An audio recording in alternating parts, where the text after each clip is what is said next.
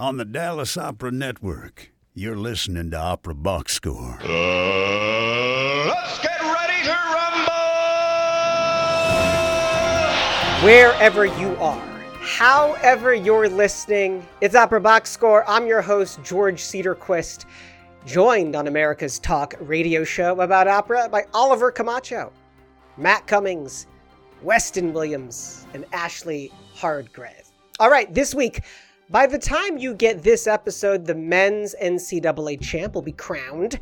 Here on the OBS, we're working our way through the final four of the Operaland bracket to pick one dark horse to become part of the standard rep. But first, by the time you get this episode, one of Opera's most powerful gatekeepers will be managing a publicity crisis thanks to our pal Zach Finkelstein and another one of his highly researched investigative articles for middle class artist. Plus, two minute drill, Opera Australia takes a page out of the Mets union negotiation playbook. Oliver Camacho, we got a big show.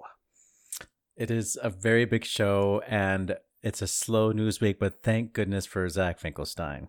For more reasons than just that. He's, But a- he's an absolute hero. yeah, for more reasons than just that.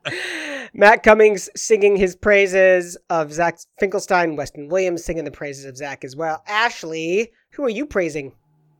I'm praising all sorts of people. Uh, congrats to Baylor and Gonzaga, who are playing right now in the national championship. Uh, congrats to Stanford on their women's championship. I believe it was yesterday. Uh, and, you know, better luck next time to your beloved Wolverines and my beloved Razorbacks.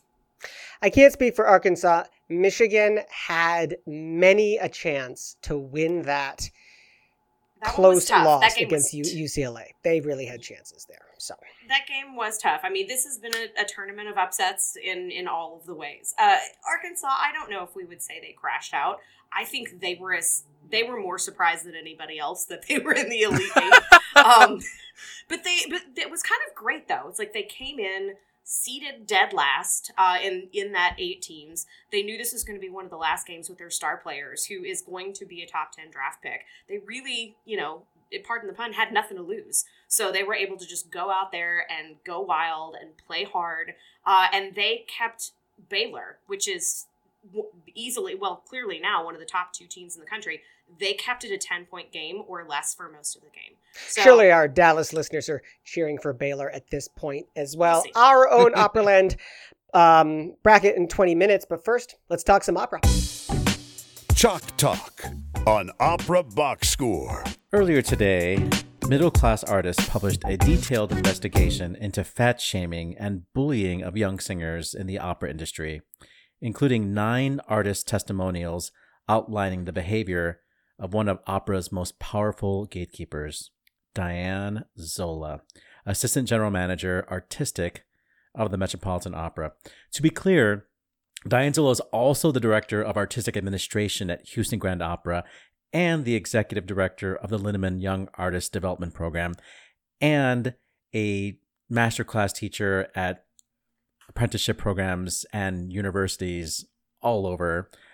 I don't even know she still has her job at Rice University, but she is everywhere. Mm-hmm. Uh, we are recording on Monday, April 5th. Let's see how many of her titles she will hold by the time this episode drops. Zach Finkelstein has a knack of doing these incredibly well researched articles which have far reaching effects on the industry. Again, link to it on our website, operaboxscore.com. Matt Cummings, I want to start with you. Your point was that this problem is not actually unique to opera. No, and I, I think in some ways it I mean I hope that I'm proved wrong by this, but like I would be surprised if there is significant professional blowback like right now. I just don't think this issue is at a critical mass of awareness of um import in society, but the the problem of um anti-fat bias is huge and it's everywhere Mhm. and those in the performing arts suffer for it like probably the most visibly and the most obviously because it's there are the clearest lines that can be drawn there. But I really think if you were to hand this article to any plus size person, regardless of what industry they worked in, like large swaths of it would still be very applicable and would remain unchanged in their experience. Mm-hmm. Weston, this is, of course, the type of work we've come to expect from Zach Finkelstein and middleclassartist.com. But he really sort of starts on a very uh, broad scale to, to sort of talk about the problem in the industry as a whole and then gets more and more specific.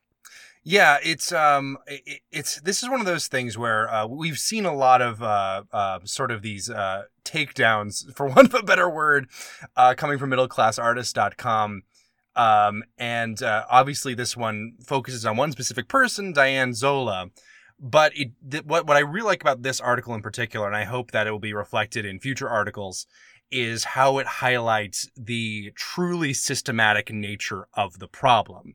Um, there's a diagram in like the last third or so, uh, which literally like lays it out for you. Um, it makes the point that uh, basically at every stage in the process, basically uh, encourages and shames people for their bodies. Um, basically, if you are a manager um, and you say, "Oh, I'm sorry, you can't get beyond this point because you you're too heavy," you know, um, they're like, "Well, it's not my fault. That's the opera houses. They just don't hire people like that."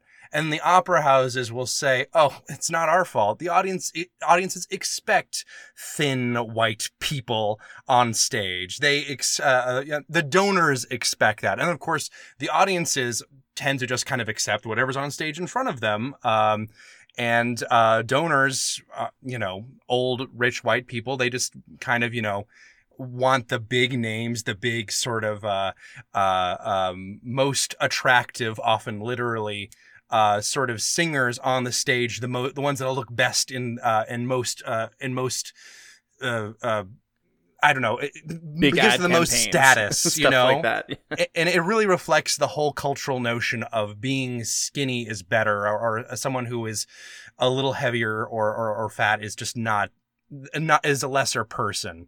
Um, and then, of course, that, of course, is reinforced by academia and people like Diane Zola, where you have a young artist who's trying to break into the industry, and they just say, "I'm sorry, no one's going to hire you if you are, uh, you know, if you're." Well, she has the power to actually to hire exactly. people. So It's- yes, she's, exactly. She's like saying, "Oh, this doesn't happen in our industry. It's because you're making it not happen." Exactly. And this let is me yeah, just- thing. she, she this- fulfills the prophecy. But exactly. for, for those Th- of you this who, is this is not just like uh, they're not reacting. They're not just. Uh, it's not individual bad actors. They are creating this cycle of body shaming as they cl- as they pass it on down around and around, and that gives people like Dan Zola the ammunition to really focus it into one person to just uh, literally destroy careers. So just I know that Ashley has a lot to say, but I just wanted to say for those of you who don't read the article, Yeah. to be very clear here, there are testimonials from people who have gone through young artist programs, who have been in master classes, people who are professionals, Mhm. who have said, who say in this article, Diane Zola told me I need to lose weight. Diane Zola said nobody wants to see my fat arms, so I should wear a dress that hides them. Diane Zola told me I need to wear more supportive garments. Diane Zola policed my eating. Things like that that are like really in your like in your head type of stuff, like mm-hmm. to put fear in you that you will not have a career unless you do what Diane Zola says.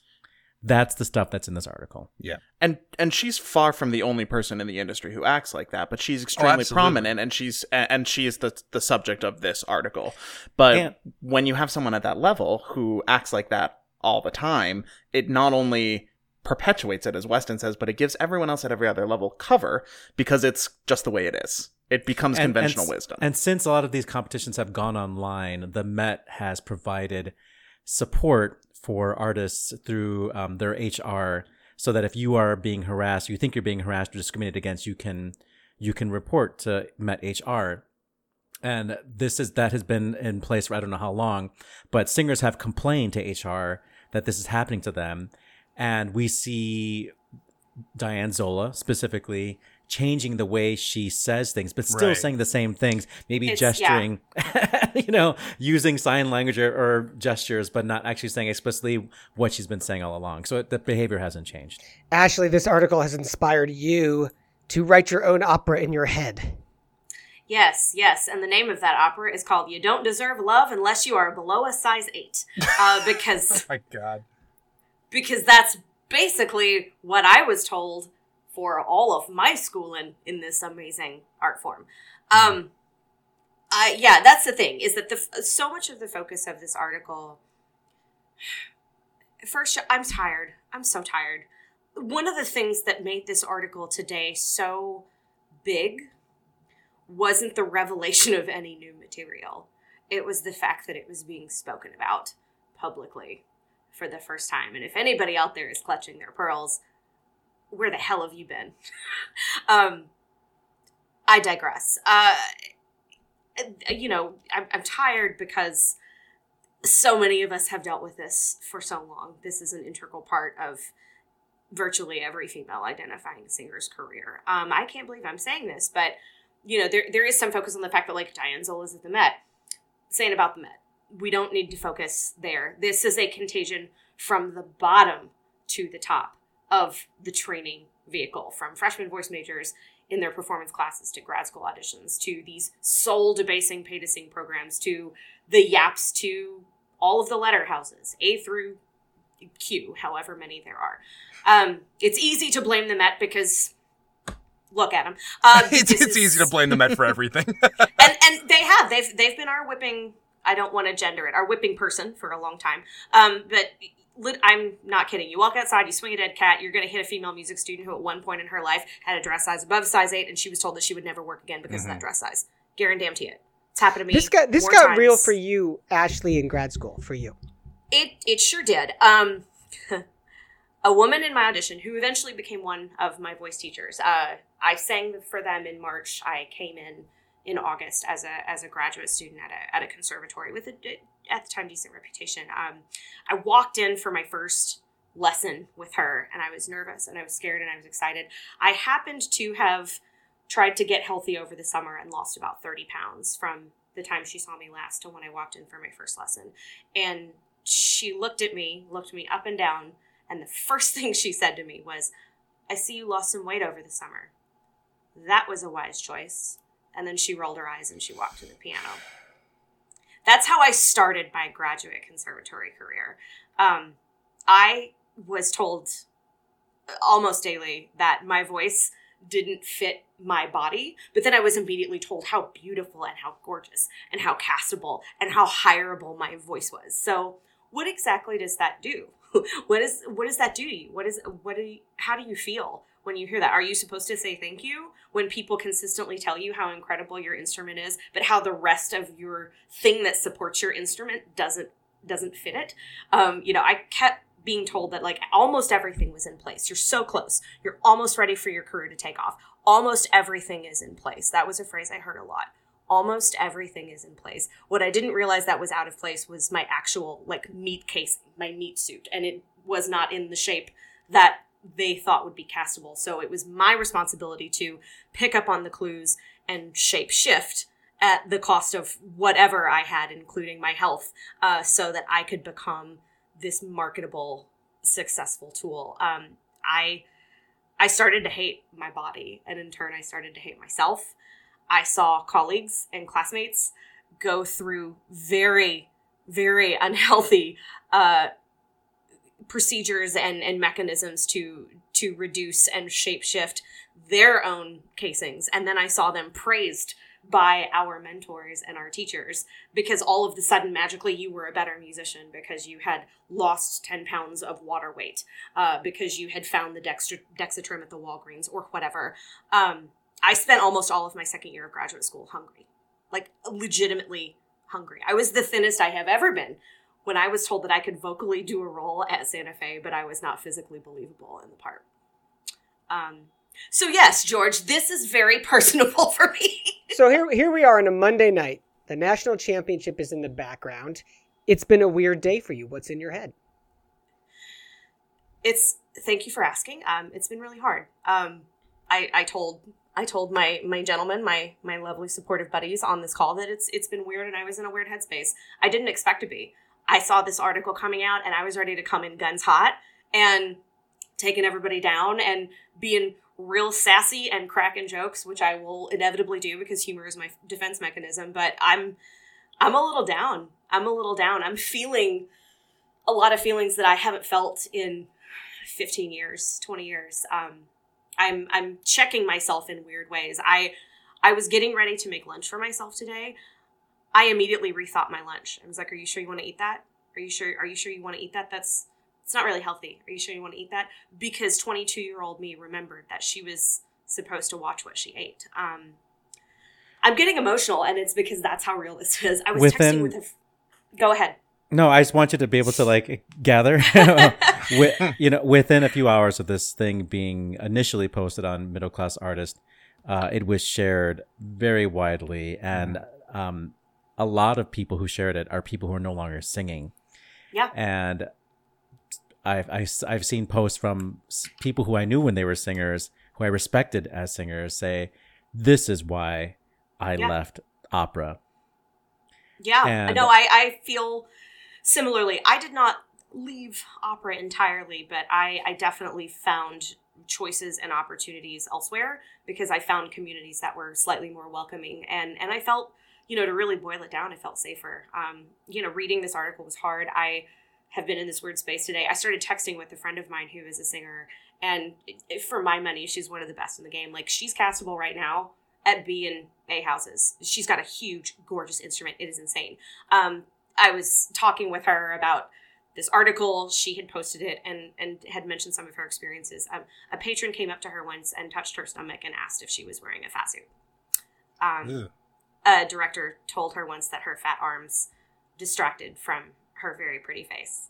Um, just just little things like that. And I've worked really hard to get past, you know, sort of living in that space of of that self hatred and that desire to shapeshift to gain the approval of of others. Again, we go back to that balance of power that we've spoken about in all of these other different types of abuse uh, conversations that have been happening in this art form. It's, but I got to tell you, it's it's hard to love an industry that doesn't always love you back. Um, when you spend so much time and money uh, trying to trying to give yourself give of yourself the very best to it. Um, but then I found communities like I mentioned, you know, in art song and in sketch and in you know off kilter musical collaborations.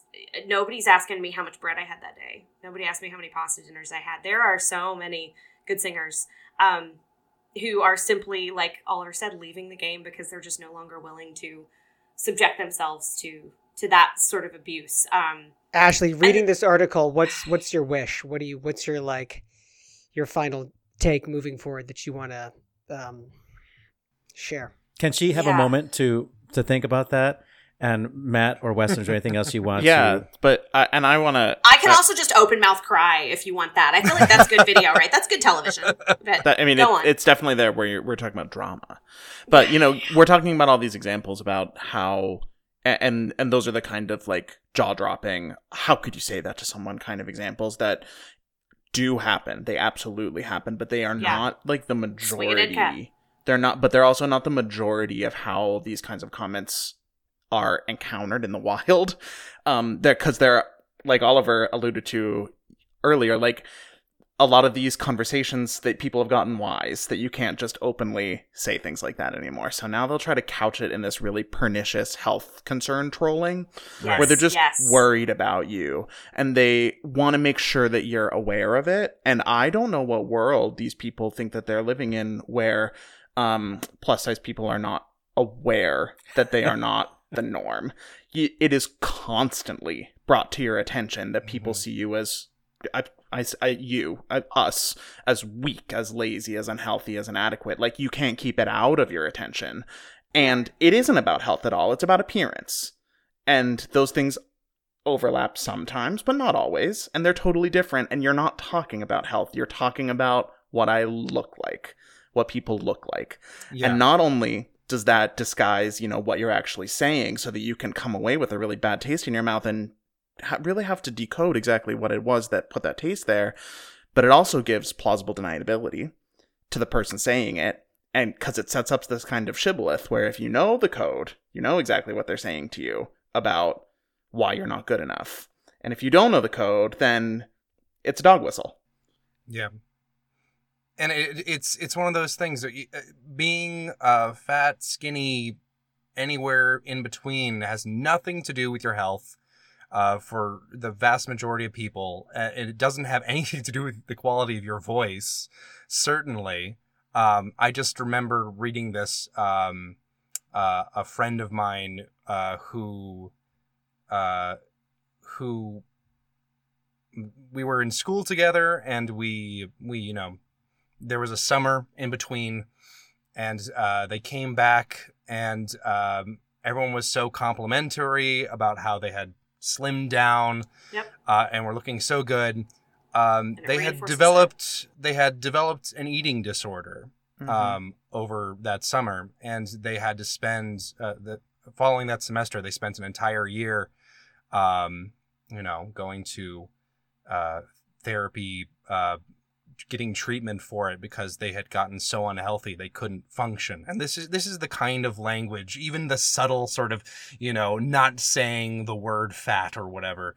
i i- this is the kind of thing that creeps into people's brains, even outside of our industry that can and does destroy lives you know and it just um i i certainly hope that um that the subject of this article uh diane zola sees some consequences Yeah. and i so, hope I that mean, going yeah to answer ahead, your question, George, and then I'll pass it back to Ashley. What I want to see is a sincere apology and a public disgracing of Diana's Diane Zola. I want her to come out and say, when I was 10 years old, my daddy told me that I was fat and it affected me and now I am the one who's calling people fat. I want something like on that level where she realizes what she's been doing to all these people over the course of her career. And I want all of these organizations that, you know, that hold her up as the gatekeeper, I want all of them to distance themselves from her. Whatever that means. Move her away. Let's move on to the next chapter of opera. It's it's done. She's done. I um also want to want to pull the lens back a little more macro uh, and and make one final point before I give you my wish on this on this topic is that uh, there are generations of women who have gone through this industry and they have experienced this. And some of them have survived and they've had great careers uh, and then those people have gone on to train the next generation. And they taught as they were taught. And did this as a rite of passage it's you know when when you are taught something you assume that it is okay and it is just passed and passed and passed and passed i i don't think many of these people are inherently monsters. Some of them are. Uh but i i think there is just a muscle memory of like i had to go through it so this is petty revenge Mm, or mhm. i legitimately think i'm doing what's best for you and trying to let you know what i think you need to have a career because this is what i was told i needed to have to have a career. So what do i want from all of this um, besides those years of my life back my god what i would tell that young ashley. But what i really want is a cycle break. I want us to have this conversation. I want it to spur the change and the shame uh, needed to really break the cycle to really affect change. And i want us to all be honest with ourselves about the part that we've played. This isn't about some monster at the met named diane who is in charge of making all of us feel bad about ourselves. This is systemic. This is top to bottom. This is generational. And we all need to own up to our part in that system. Let's not say that this pandemic has no gifts. There are, for some people, occasional gifts. And one of those in our business is the chance to take the wash rag to the window and start to clean up this business and the various nasty corners that it has. And I hope that this is one of those moments when we can start to make some systemic change in this of many different areas. Articles on our website, operaboxscore.com. Let us know what you're thinking. Operaboxscore at gmail.com. Opera Class. Sports Radio Crass. This is Opera Box Score. You're listening to Opera Box Score, and we are here to say that um, you know, there's that that saying that the people who are heavy are like the last group of people who it's okay to like marginalize and discriminate against. It's the time for an end for that, and really, the last group that should be discriminated against are people who are freakishly tall. Uh, yeah I, I'll, I'm going to do a whole segment just about the, the problems I've faced, Oliver. Do you know how hard it is to find shoes in my size? Oh, it's ridiculous. I, I empathize with you, but I've certainly never felt that way. Yeah, you're not going to get any pity You can't from know that my side of the- experience, George. Probably not. I can't believe my son is on the verge of winning his fifth grade pool for March Madness. Buddy? You must be so proud. Major League Baseball uh, opening day was uh, Sunday, I think it was. No first pitch by President Biden, um, but stuff happening in baseball land already, Ashley. Oh Lord, things are happening in baseball land. Um, Big moves. Props to yes, making moves. Props to Major League Baseball. I can't believe I'm saying that. Um, they pulled their All Star game in July out of Atlanta as a direct result of the oppressive Georgia voting legislation that just came through. Um, that's awesome. I am Mhm. waiting for the rest of corporate America to fall in line. Um, Georgia's sad because they just lost $100 million in revenue, but the thousands of disenfranchised voters apparently they didn't have any feelings about that. This is hilarious to me. This just happened today. Texas Governor Greg Abbott refused to do the first pitch at the Texas Rangers game in protest of Major League Baseball moving the All Star game out of a state that he doesn't govern. That's very effective protest, sir. Good job. There's some there's a little pretzel of, of ideology there. I, yeah, and there's yeah, a former Arkansas Governor Mike Huckabee also had some like monstrous tweet that came out, but like he is not worth my breath or anybody else's, so I'm not even going to bring it up again. Bringing the Ashley, bringing the heat in Texas here. Uh, final four for Operaland. Four titles left, one from each of our panelists. Oliver Camacho with Boulogne's Anonymous Lover. Matt Cummings handles Semele. Weston Williams, Peter Maxwell Davies, Resurrection, and Ashley Hargrave with a new version of Cendrillon. Uh, Oliver, tell us how your anonymous lover got here in the classical division.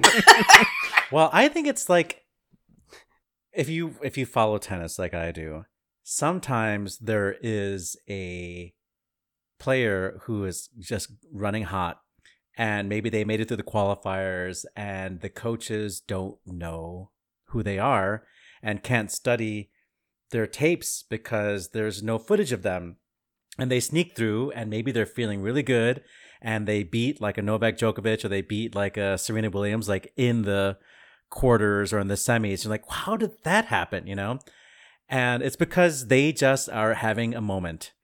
And maybe uh, you know, they're not going to be able to back it up in the future.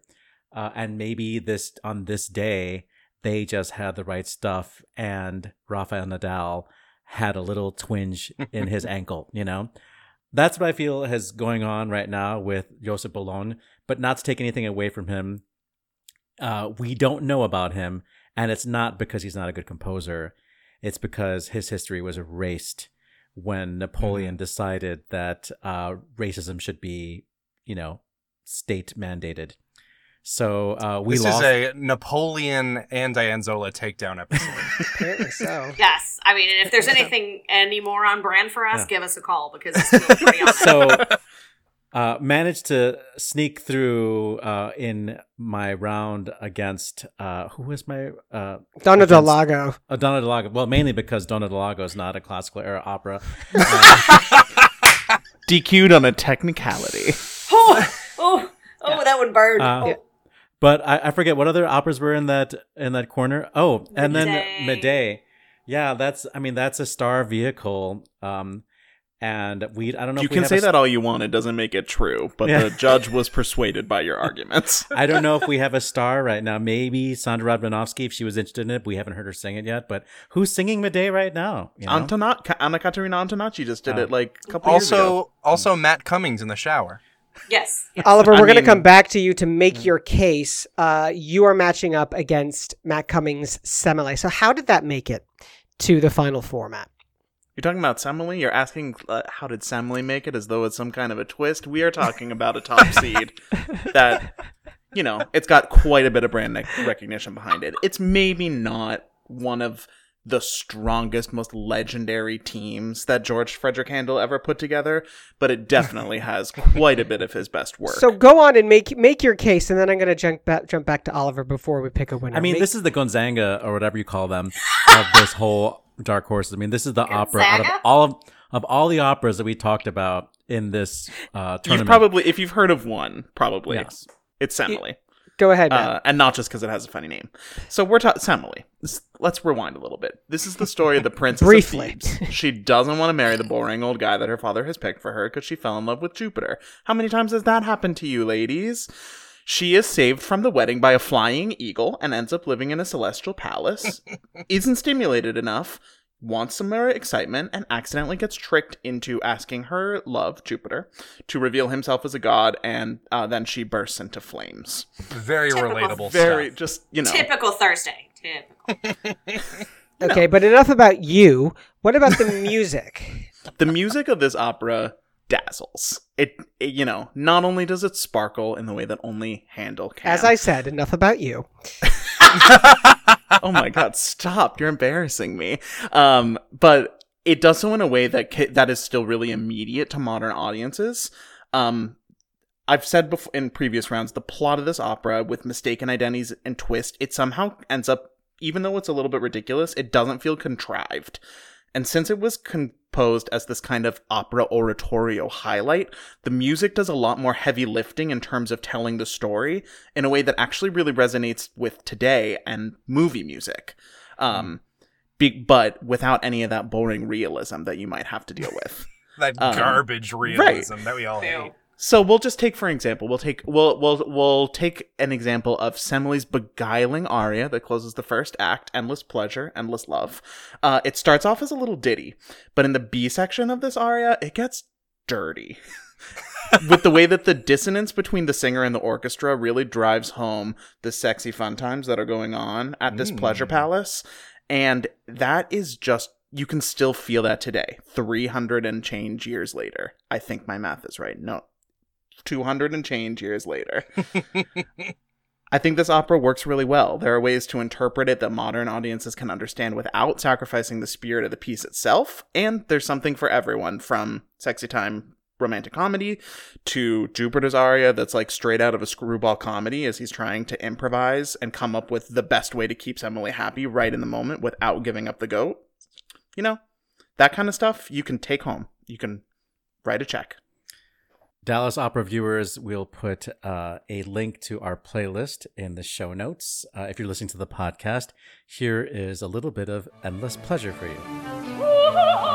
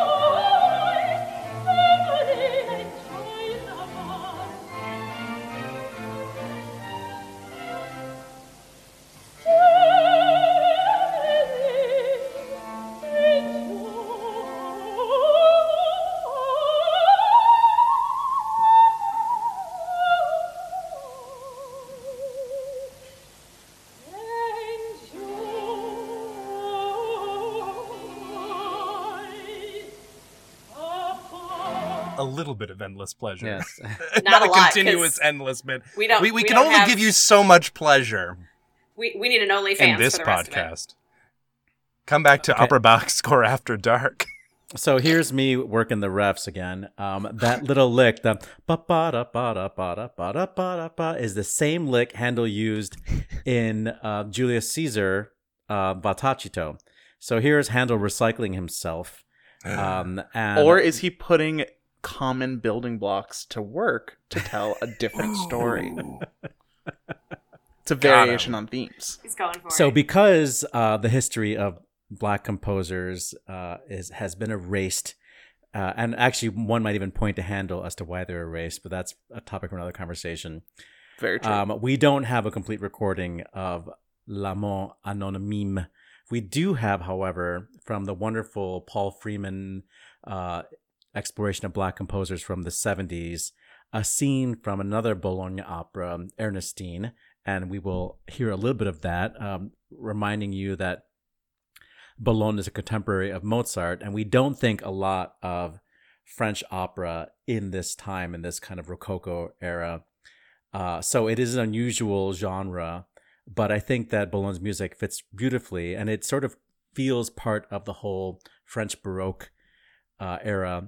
Uh, but you definitely hear more of the structure, the kind of the numbers of the classical era. Um, this is a comedy ballet, so Handel, I think, was also inspired by the French Baroque operas, and we see a lot of you know dance music in some of the Handel operas, like um, Pastor Fido. I think there's even dance numbers in this opera. So this is a little bit more authentically French because Boulogne was a French composer. Let's listen to what Boulogne's music sounds like. Uh, this is a scene from his opera Ernestine. Uh, we will hear soprano uh, Faye Robinson with Paul Freeman conducting the um, what orchestra is this? For the love of God, well, we may And- never know. London Radio Symphony host Orchestra. Oliver with the- with the London Symphony Orchestra.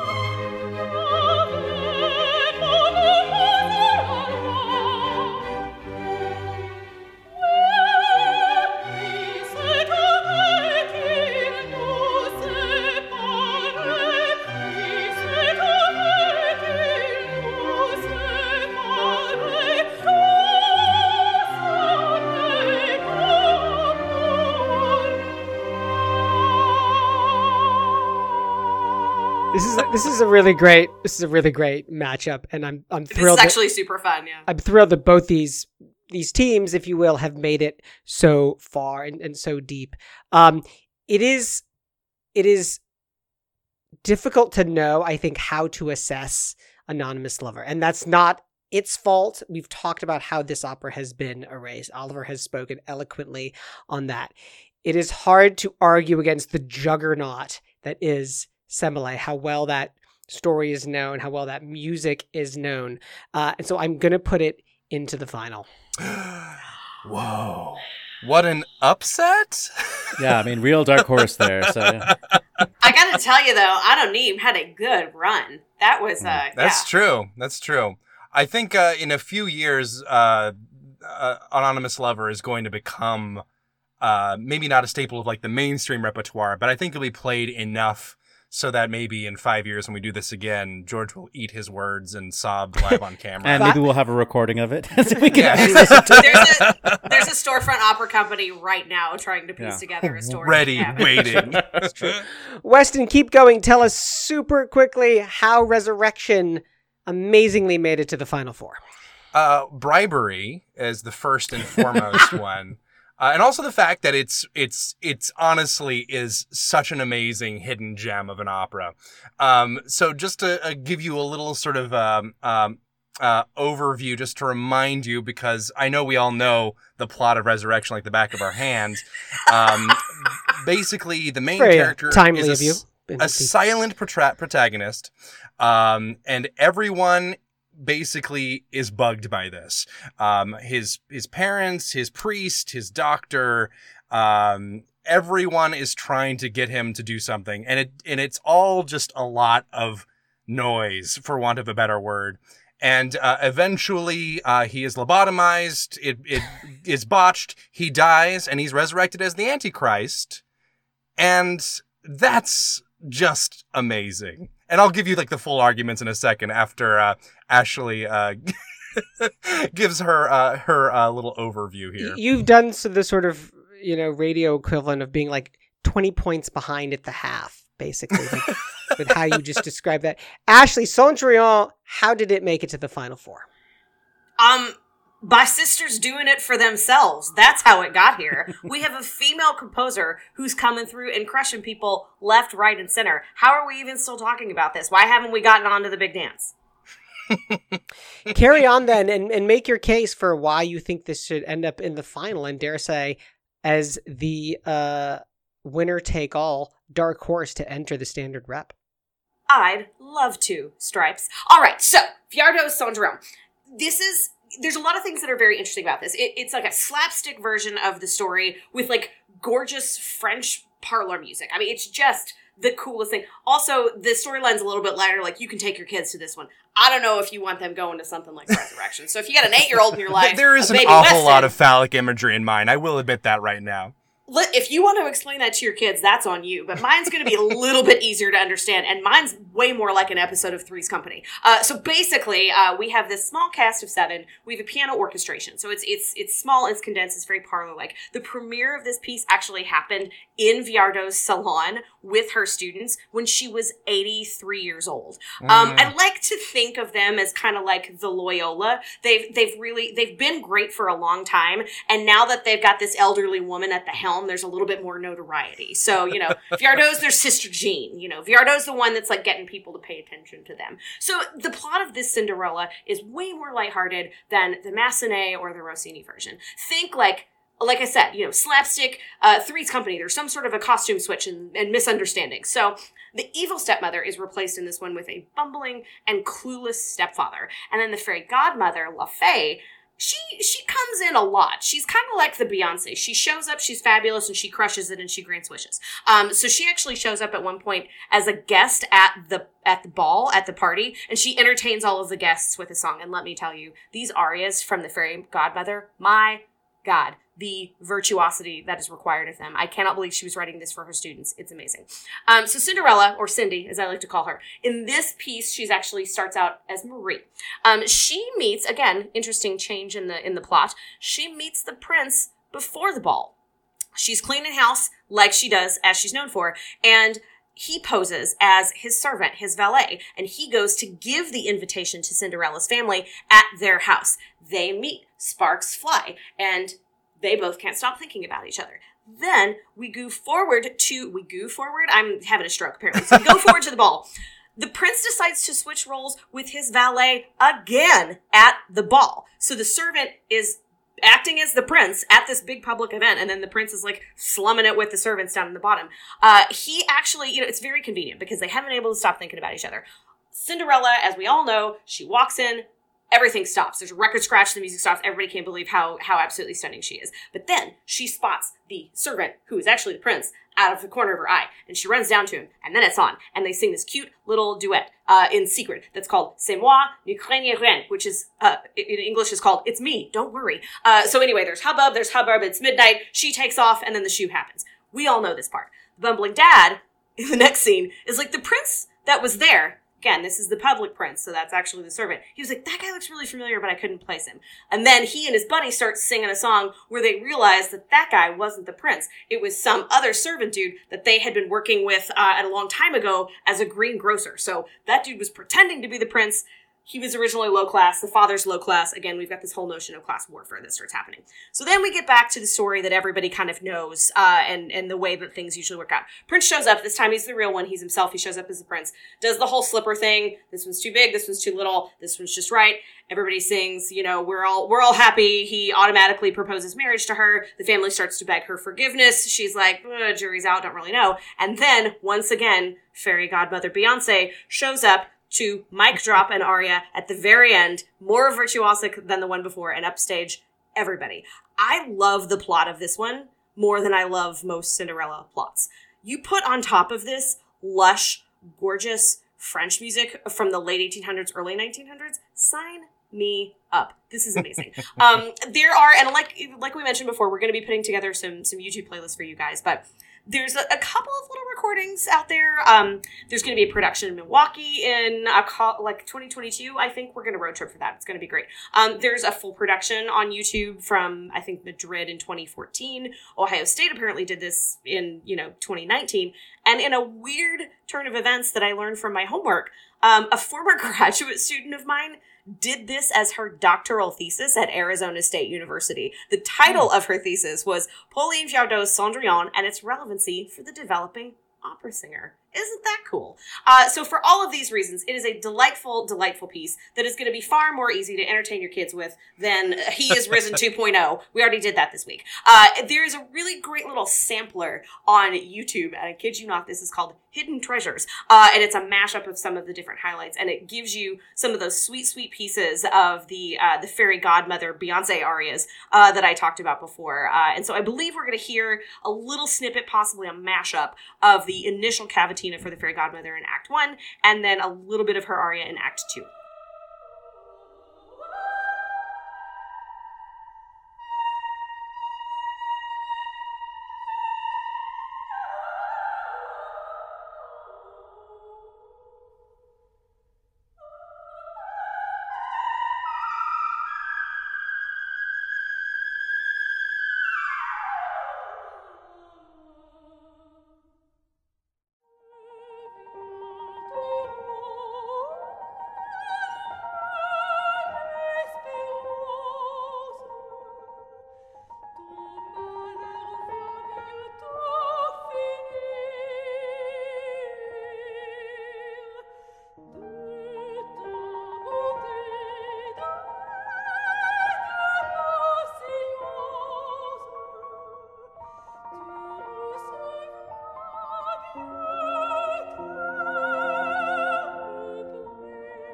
Need to hear Weston make his case before I can right, uh, make a make a choice Go here. ahead. Weston Williams, keep it punchy.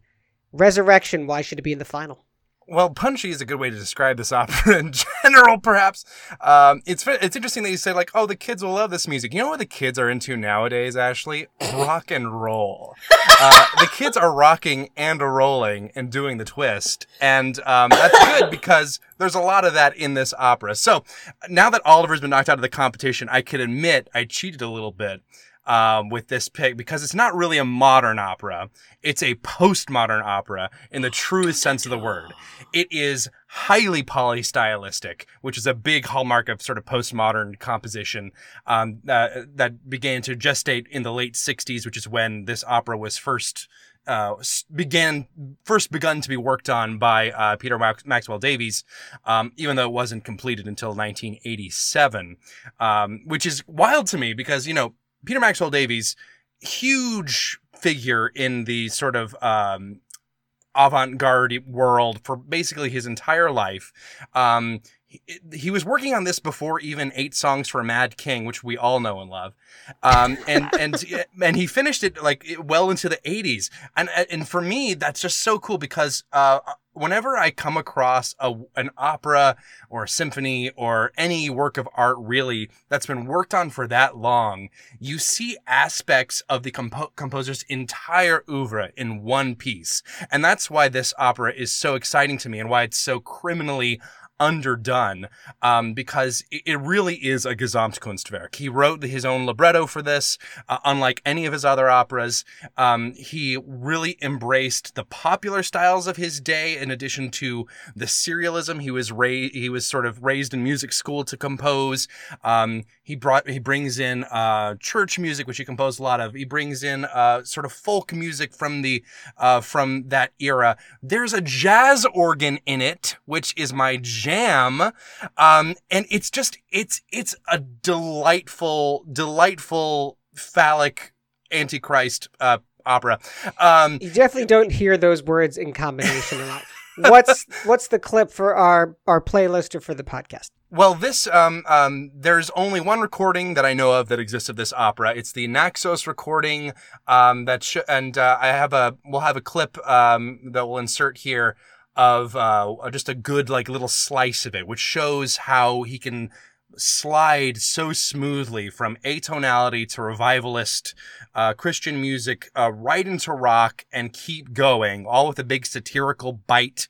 Um, the big plot twist at the end is that this is all an advertisement, which is oh, love that. Uh, the recording features uh, Della Jones, Christopher Robinson, Martin Hill, Neil Jenkins, uh, Harry Herford, Gerald Finley, who just showed up. I love that. Uh, Jonathan Best, Mary Crew, and Blaze, who I'm I'm not sure if Blaze is a band or a singer, but they're there. Cauterize, sterilize, opiate your son. His only hope, and if he doesn't mend his ways, be assured we have the use of a psychiatric service and the backing of the police. When the sun turns black and the moon turns red and the mountains move and you try to leave your bed when the stars fall down on your thunder lightning head with Jordan Sonic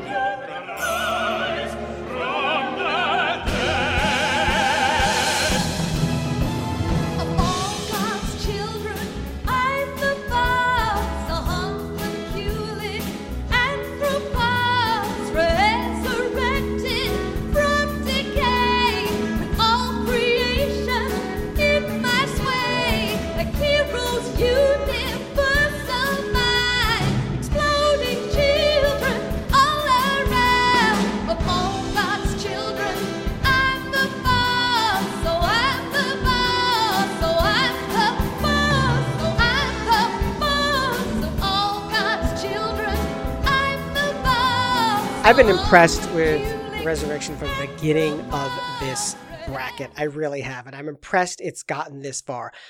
The road has run out on it for me, and I'm starting to ah. to find it tiresome. So I'm putting Tragic. Cendrillon into the final. As I write on the board, I want my panel. I want you to come up with Should have brought another five dollars with with, one sentence. Everybody's going to have one sentence. Ashley and Weston, your sentence is going to be smack about the other team. So about the other title, you're going to give a smack. You mean you mean Ashley sentence. and uh, uh, uh, Ashley and Matt? Ash, Ashley and Matt. Sorry, Yes. I said I, mean, I and can Matt. talk smack about anyone. I'll do it. No, Weston, your and Oliver's uh, task is to is to make a one sentence argument for one of our two finalists, Semele or for Cendrillon. We're gonna start. We're gonna go back to Semele. So, Matt, your turn for a one sentence smackdown of Cendrillon. Cendrillon's nice. It's cute. It's a really fun um it- it's a really fun curiosity, but if you're going to shell out opera ticket prices, do you want a curiosity that took place in a salon or do you want a spectacular with an eagle, a chorus, and more notes than you could possibly count in one evening? So I'm Ashley you made choices. Hardgrave, smackdown on Semele. You know, George, for far too long, women have been in the back seat of the opera writing world. This is our chance. This is our time to take an 83 year old French woman and drive her right through that glass ceiling. And on this day, when this happens, your grandchildren will ask, Where were you? What did you do? That was that was uh, beautifully done. um, for all the politicians that you were channeling there, uh, Weston Williams, give us your one sentence uh, vote here. Semele. For a dark horse, it's not dark enough. Oliver Camacho, your one sentence vote. You know, it's 2021, and we're not going to be getting back to the opera house with chorus and with a big cast and more notes than you can count. We right now we need something intimate. We need to feel safe while we're enjoying our opera, and we need it to be short. And a piano is just fine for 2021. Again, we are picking here a dark horse opera that we think should join the standard repertoire. Oh, I'm sweating bullets. 15 productions of this opera between 2018 and 2022, with three productions on the horizon. It feels like it is this opera's moment. Do we really need another Handel opera? I'm not sure that we do. Do we need a piece that has uh, piano orchestration and a cast of a cast of seven? Am I right? Count it, seven. A cast of seven. For me, so tired of my Cenerentolas and my and my uh, my Massenets. I'm putting Are you Cendrillon into the the There's too much circle. Cenerentola What slander. You should be upset. disqualified just for that. And upset. Amazing. My You know, the God, time I the times have found us where we are today. I want to thank my family. I want to thank my kids. I want to thank. Uh, Here we go. The the uh, Oscar orchestra is uh, swelling up here. Um, guys, you mean the this 'cause I- single piano is is That's swelling? right. Yeah, no. yeah, you are you you voted off your chance to have an orchestra to play the winner off.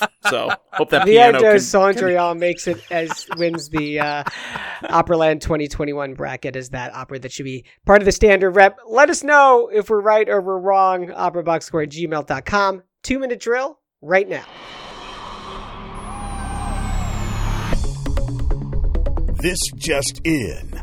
The two minute drill. All right, listen up. Here's everything you need to know about what happened in Operaland this week. In an op-ed for Opera Wire, columnist Polina Lyapustina shed light on labor-related problems surrounding Opera Australia's reopening last month.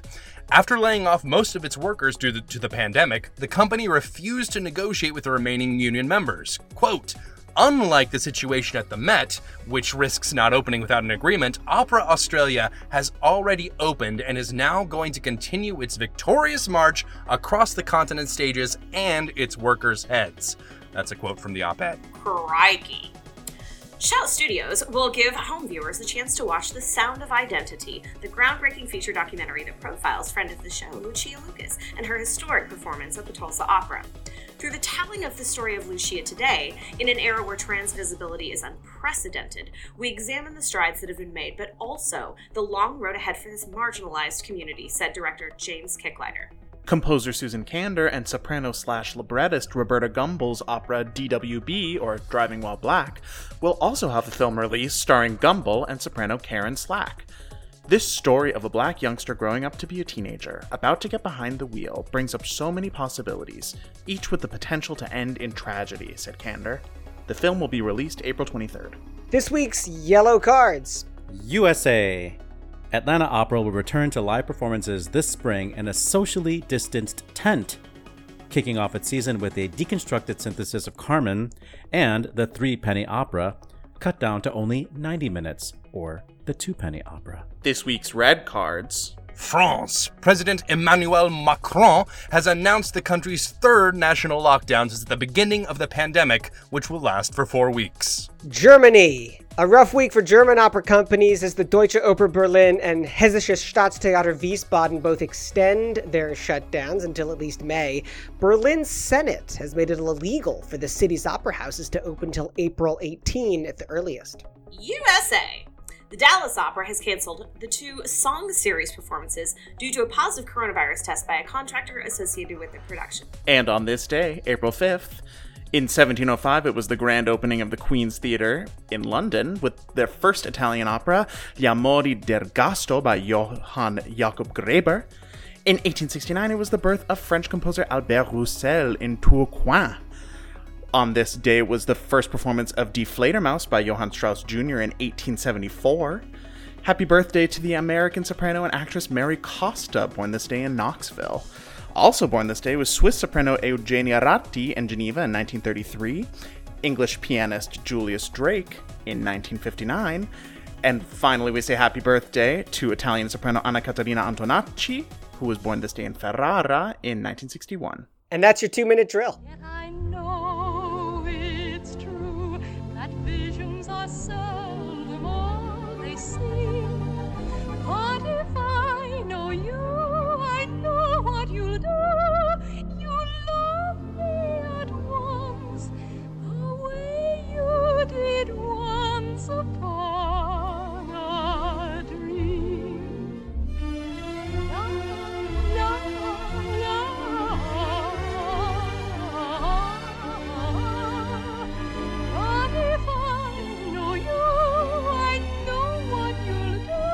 If you don't know the name Mary Costa, you probably do know her voice. She was the singing voice of Sleeping Beauty in the Disney movie, and I, for one, did not appreciate her immaculate technique when I was a small child.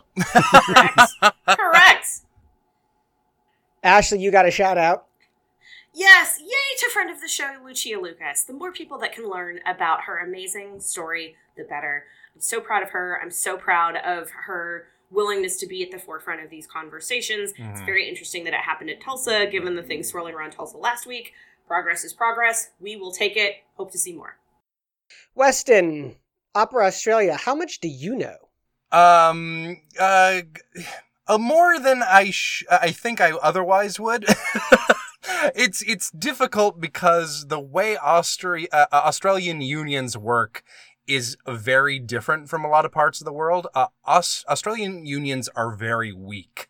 So even though um, the Met is having a sim- had a similar issue uh, with negotiations, the the union was able to put on a lot more pressure um, to try to get something done. And the Met does indeed risk something if they, you know, haven't reached uh, an agreement by the time that operas are uh, uh, able to come back. However, in this case, we have kind of a parallel universe scenario where uh, imagine if the Met had just been able to say, like, you know what? Who cares, mate? Uh, We're doing it live. we're, do- we're doing it live.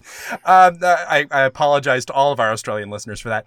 Um, but but yeah, basically that's what happened. They cut a lot of their staff um, over the protests of the uh, of the union there, and and essentially they were like uh, the union was like "Oh, we, we can't do this. We're going to um we're going to protest. We're going to strike whatever. And they just f- basically engaged in union busting and uh, uh depending on which story you read um they either fired all or most of the union members uh, and they're just proceeding on with their season as if nothing happened and the that's concerning obviously um especially given um the state of all opera companies coming out of the pandemic.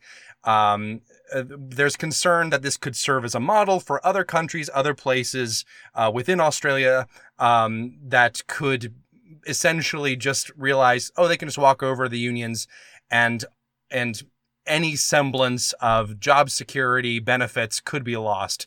Um, so that's a story that I think is really important to watch, even though Australia is a very different situ- situation from the United States. It is something to keep in mind, and uh, as we move forward at the end of the pandemic. Australia's unions are weak. America. Let's wrap this show up. Good call. Bad call. On Opera Box Score. Good call, bad call, Oliver Camacho. This is insane. I'm so happy that this thing is happening. It's called the Early Music Singers Toolbox, a series of online classes offered by Amherst Early Music Festival, my employer. Uh, there will be a class on Purcell songs with Drew Minter, ornamenting Handel with Christine Brandes, um, a lecture on Baroque staging by Ellen Hargis, uh, a lecture on recitative by a friend of the show, Gary Wedow. Um, you have to check this out if you have any interest in learning more about early music and what we nerds do to make music sound more interesting from this era. You have to check it out. AmherstEarlyMusic.org. Matt Cummings. I mean, they probably would have gotten more people to register if Semele had won the bracket, but I digress. uh, also, starting uh, starting this week on Friday, uh, the 9th, friend of the show Russell Thomas is going to be kicking off the LA Opera Signature Recital Series with a concert that includes Dichterliebe, songs by Adolphus Hailstork and Robert Owens, and he will be joined by the pianist Kyung Mi Kim for that. Uh, you do have to pay for a ticket, but uh, one ticket gets you access to the entire catalog of recitals that they're going to be launching this year, which includes Janai Brugger, Julia Bullock, Christine Goerke, and Susan Graham. So like that, there are worse things. Um, check it out. They will. Yes. It launches the 9th and will be available for several weeks after the fact. And yes, Weston Williams. I have broken my good call silence to announce to the world that Zach Finkelstein has a TikTok. Ashley Hardgrave. Uh, shameless plug. Uh, April 11th, this Sunday, uh, Fourth Coast Ensemble here in Chicago is hosting the Chicago version of Song Slam. basically 10 teams of a singer, a composer, and a pianist create a brand new art song. Uh, usually it's done in the form of a poetry slam and done live, and then the audience votes. This year, because of COVID, they had to be pre recorded, but the live broadcast of all of them, start to finish, hosted by Jake Heggie.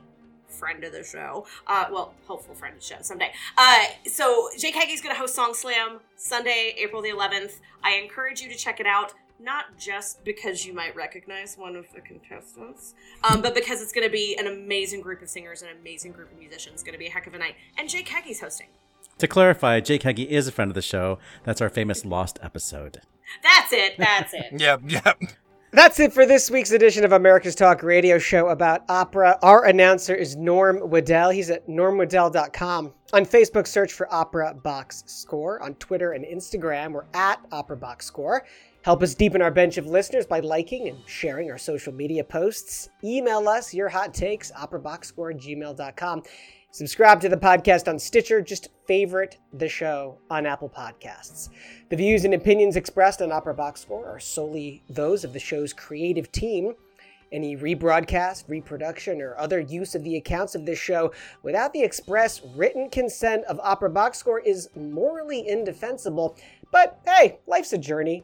Our creative consultant is Oliver Camacho. Our audio and video editor is Weston Williams. For your co hosts, Matt Cummings and Ashley Hardgrave, I'm George Cederquist, asking you to continue the conversation about opera as you dust off your baseball cap. We're back with an all new show next week. Plus, you get more opera headlines, more hot takes, more tall shaming. Join us.